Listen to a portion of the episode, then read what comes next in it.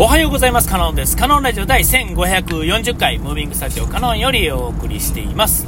えー今回はですねえっとえっとももクリがですねライブがまあワン、え2日間ですね終わってですねえー、大体まあこういう時にいろんなものが発表されたりするんですが今年はっていうんですかね情報がありすぎてですねまずあのライブについてのいろんなことが、えーいろんな人がねちょっとずつ、まあ、ネタバレ含むみたいな感じで情報があってそれをちょっと聞きながらですねえっ、と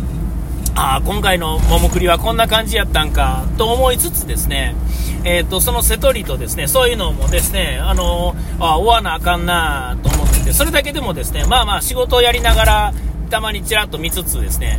あの気になってたんですけどもそれ以外にですねえっ、と春市ですね春の一大事のライブの会場の発表があってでそれがあっただけでもおおと思ってたのにえっ、と場所がですね、まあ、あの家からまあ最も近いという、まあ、近いってまああれですけれども、えっと京都亀岡いうところなんですね。で、まあ、僕は大津市に住んでてですね、まあ、桃、あのーまあ、あの稲妻ロックフェスがあるんで、一番近いっていうのはもう間違いなく稲妻なんですね。もう対岸に僕住んでるんで。でもまあ、それ以外のまあちゃんとしたライブっていうんですか、単独ライブではですね、亀岡、えーのライブっていうのは、多分もう今までで一番近い場所、うんいわゆるその、どんな時間に終わっても、帰る時間のことを気にしなくてもいい距離感っていうんですかね、もう究極、ほんまに究極は歩いてでも帰れるっていうんですか、えー何時間もかかりますけどね、その歩けない距離ではない、ギリギリね。えーもうそれぐらい、まあ、近い、まあ、近かないですけども、もう車で行けばですね、1時間足らずでですね、行ける場所、えーにあのあるので、えー車を置く場所さえあればですね、まあ言うたらライブが何時に終わろうが気にならないっていうんですか、いつもあの、きね、あの、えー新幹線の時間とか夜行バスの時間とかですね、えー乗り継ぎのとかですね、どれぐらい混むかわからんとか、道迷うとかですね、そんなことを全部考慮してですね、やっぱりあの、ギリギリ、早めじゃなくですね、やっぱりちょっと遅めに、なんていうんですか、夜行バスでもですね、本当は10時台のバス乗りたいけど、えー11時台、12時台のバスに、を選択せざるを得ないっていうね、そういう心配まであるし、なおかつお金の心配もあると。で、夜行バスなんで体力的な心配っていうのもね、えーさらには、まあ体力って言ってもどうせ寝るだけなんですけども、えーそういう心配もあってですね、それがあって、だからこそですね、余計にこうわちゃわちゃするっていうんですかね。で、さらにですね、そこに、うんと、アルバムの、タイトルとですね、発売日がですね、同時に発表されたんですね。えーだから、え、あれもこれも、あれもそれもみたいな感じでですね、まずそのライブの瀬戸りとかなんとかが、お追うだけでもですね、大体、あーって思いながらですね、仕事が終わるのが遅いので、それから走りながら見るっていうのも危ないのでですね、まあでも走りながらちらっと見ながらですね、おーおーと思いながらですね、やってるんですけども、まあまあ、その、その情報だけ追うのでも追い切れないのに、そんないろんな情報がいっぱい出てきてですね、ええで、そうなってくるとですね、チケットがどうとか、休みがどうとかっていうのをですね、えー考えなあかんわけでですね、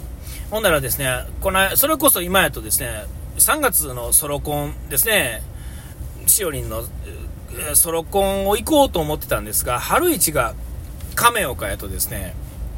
まあ、ほぼ地元なんで、これは行かなあかんなとなってくるとですね、1ヶ月しか間がないわけですよ。で、まあ去年はですね、えっと、春市行って、その後5月の無限大記念日も行って、っていう感じでですね、1ヶ月空きで行ってたんですけども、えっと、まああのー3月と4月はですね、ちょっとねですね、3月の中頃、3月の頭ぐらいからですね、4月の1週目ぐらいまでですね、いわゆるこの世の中、日本はですね、えっ、と、楽器が変わるっていうか、こう、なんていうんですか、シーズンが変わるわけじゃないですか。えーだから、忙しいわけですね。要は、引っ越しとかがいっぱいあって。えー家電製品じゃよう売れるわけですよ。当たり前なんですけどね。えーだから、ちょっとその忙しいさなかですね、あんまり連チャンで休めへんっていうのがあってですね、こうなってくると、どっちを選ぶんやっていう話になってくるんですよね。えー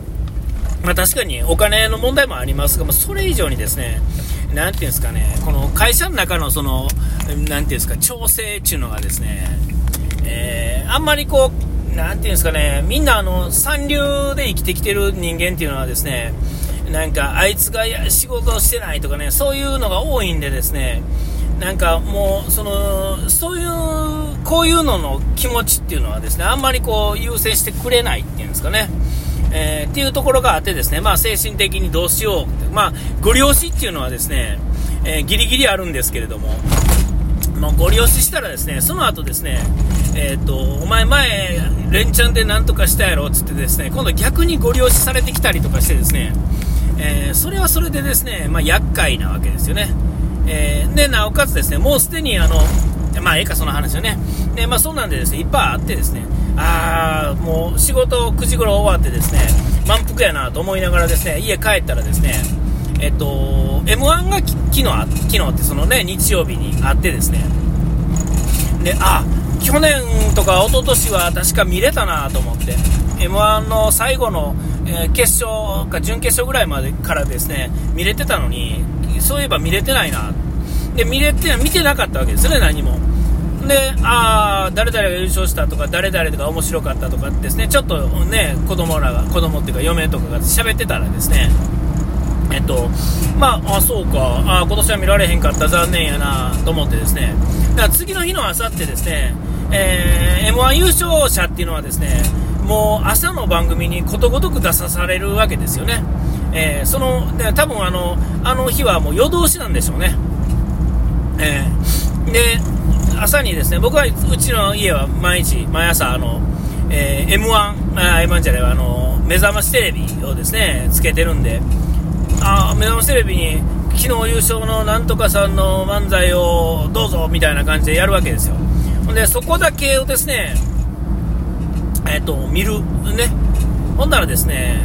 えー、やっぱり面白くないんですよ。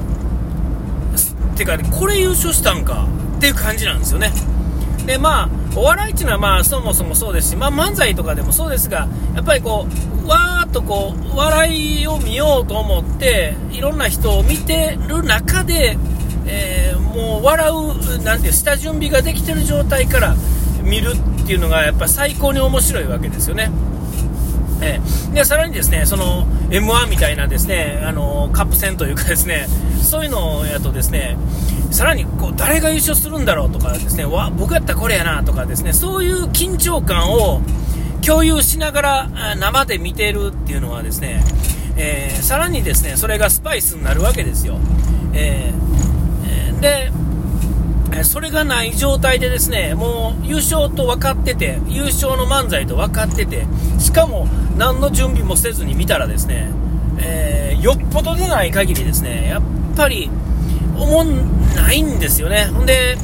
僕はやっぱ関西人で、そのいわゆる漫才ブームの時に漫才見てた人っていうのは、やっぱりこう掛け合いの漫才、しかもまあまあスピード感のある掛け合いの漫才っていうのを、が僕の中の漫才のベースにあるんで、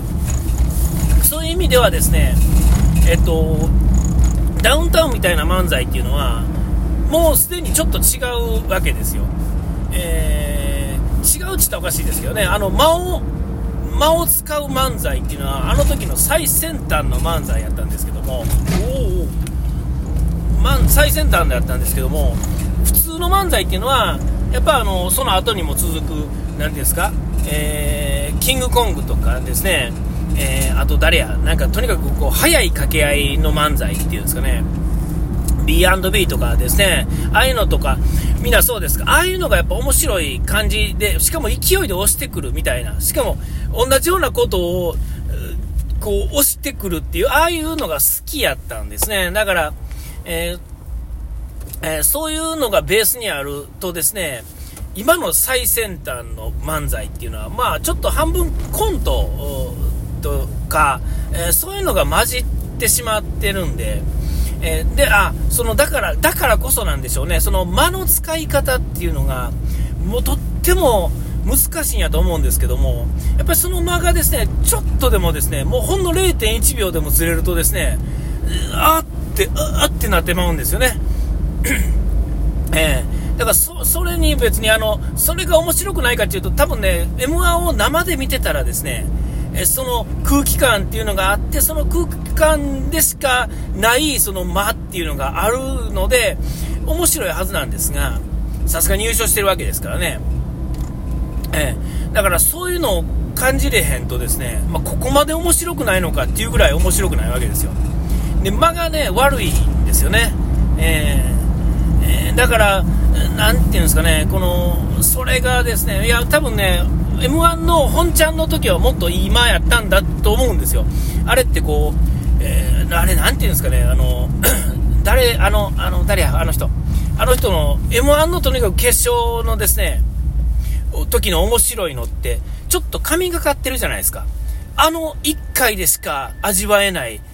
緊張感と、なんていうんですか、究極の間みたいなのがですね、あって、えー、それをやっぱり感じれへんかった、感じれへん場合はですね、結構つまらない感じるっていうんですかね。えー、で、まあ、そのライブもそうですが、やっぱその時その場、その瞬間でしか味わえない、えー、それを味わえた人は、すごく得、得というかですね、もうほんまその瞬間でしか味わえへんものっていうのは、思ってる以上に貴重で、で、そういうのっていうのは、今、あの、あ、面白かったなだけじゃなく、何年後か先にですね、本当にそれが面白いかったらですね、残ってるんですよね、ずっと。ええー、ということはですよ、そこは自分にとってすごい重要やったってことやと思うんですよね。えー、そのタイミングを、えー、今回、それについては味わえなかったっていう意味ではですね、その桃栗もそうやし、えー、この M1 もそうですけども、やっぱりタイミングっていうのはすごい重要なんだろうなと思う、えー、出来事っていうんですかね、えー、そういうタイミングや、あの、それこそそれもタイミングだったなっていうことでございました。お時間来ました。ここまでの手はカノンです。多分書いてやらい忘れずに。ピース。